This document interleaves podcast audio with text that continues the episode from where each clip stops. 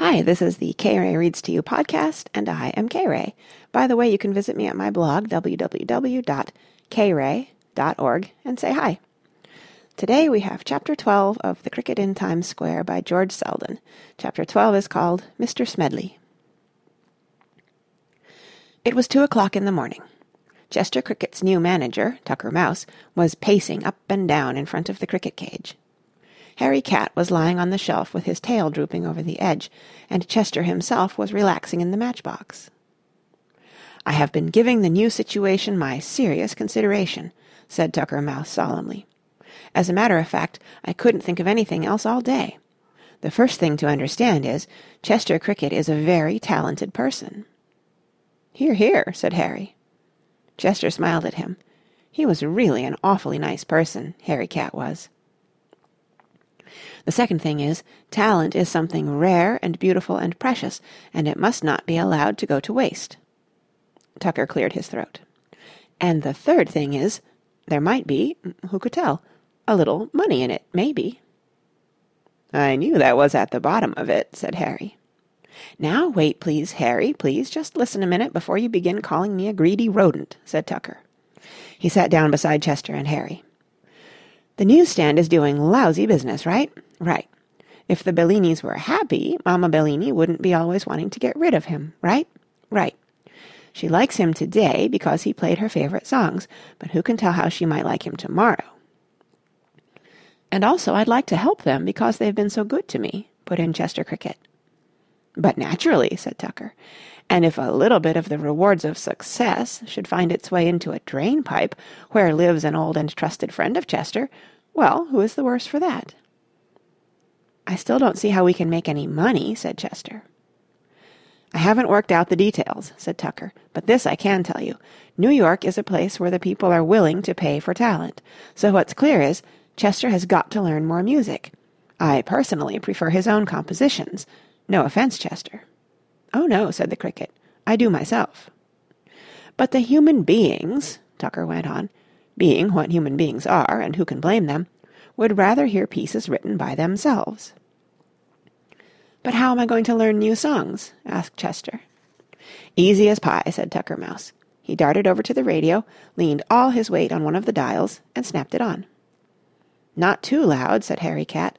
The people outside will get suspicious. Tucker twisted the dial until a steady, soft stream of music was coming out. Just play it by ear, he said to Chester. That was the beginning of Chester's formal musical education. On the night of the party he had just been playing for fun, but now he seriously set out to learn some human music. Before the night was over he had memorized three movements from different symphonies, half a dozen songs from musical comedies, the solo part for a vi- violin concerto, and four hymns, which he picked up from a late religious service. The next morning, which was the last Sunday in August, all three Bellinis came to open the newsstand.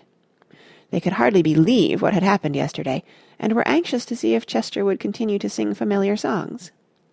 Mario gave the cricket his usual breakfast of mulberry leaves and water, which Chester took his time eating. He could see that everyone was very nervous, and he sort of enjoyed making them wait. When breakfast was over he had a good stretch and limbered his wings. Since it was Sunday, Chester thought it would be nice to start with a hymn, so he chose to open his concert with Rock of Ages. At the sound of the first notes, the faces of Mamma and Papa and Mario broke into smiles.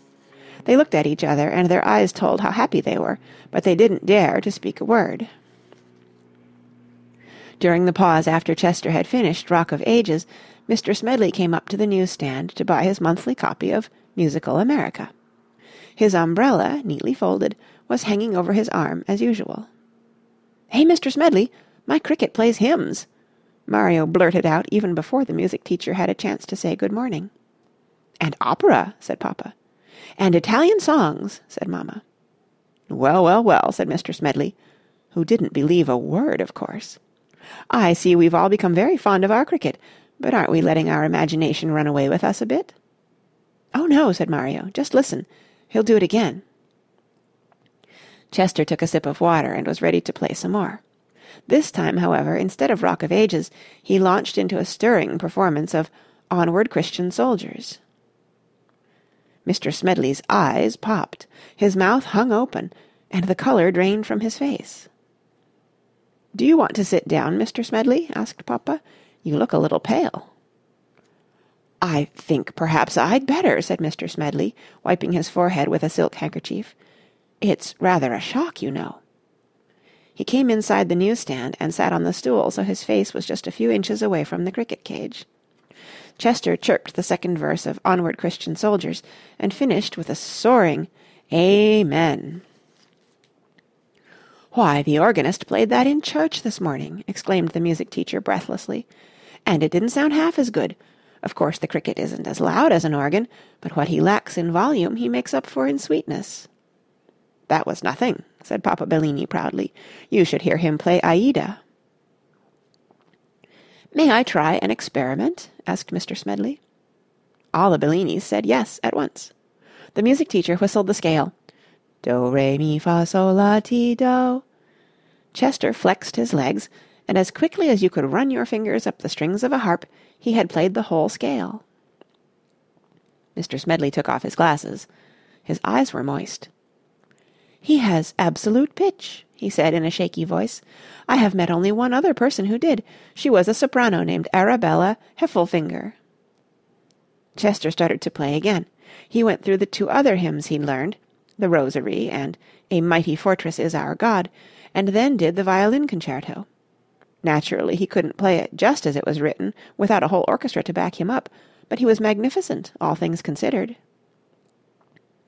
Once Mr. Smedley got used to the idea that he was listening to a concert given by a cricket, he enjoyed the performance very much.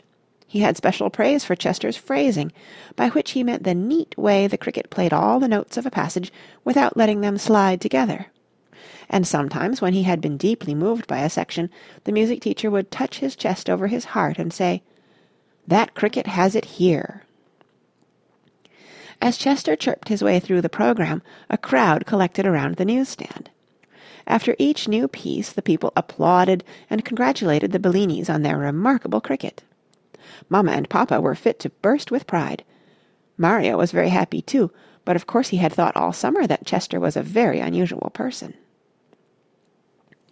When the playing was over, Mr. Smedley stood up and shook hands with Papa, Mamma, and Mario. "I want to thank you for the most delightful hour I have ever spent," he said. "The whole world should know of this cricket."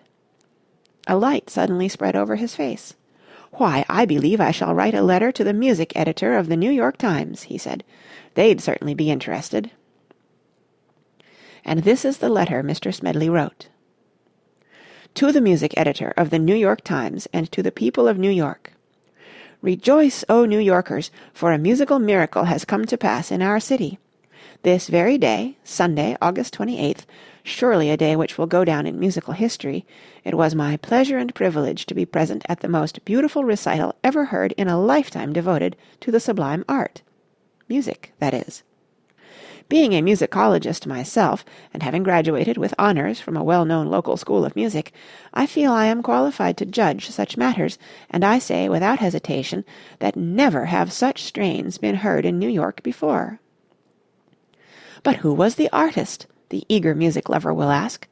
Was it perchance some new singer, just lately arrived from a triumphant tour of the capitals of Europe? No, music lovers, it was not. Then was it some violinist who pressed his cheek with love against his darling violin as he played?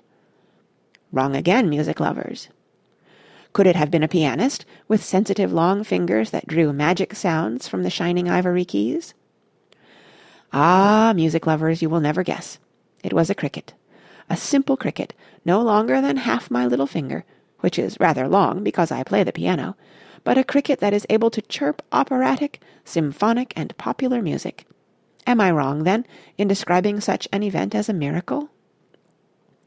And where is this extraordinary performer? Not in Carnegie Hall, music lovers, nor in the Metropolitan Opera House. You will find him in the newsstand run by the Bellini family, in the subway station at Times Square.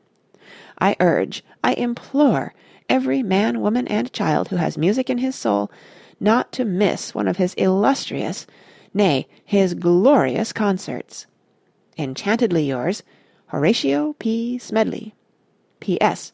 I also give piano lessons. For information write to H.P. Smedley, 1578 West 63rd Street, New York, New York. That's the end of chapter 12. See you next time for chapter 13.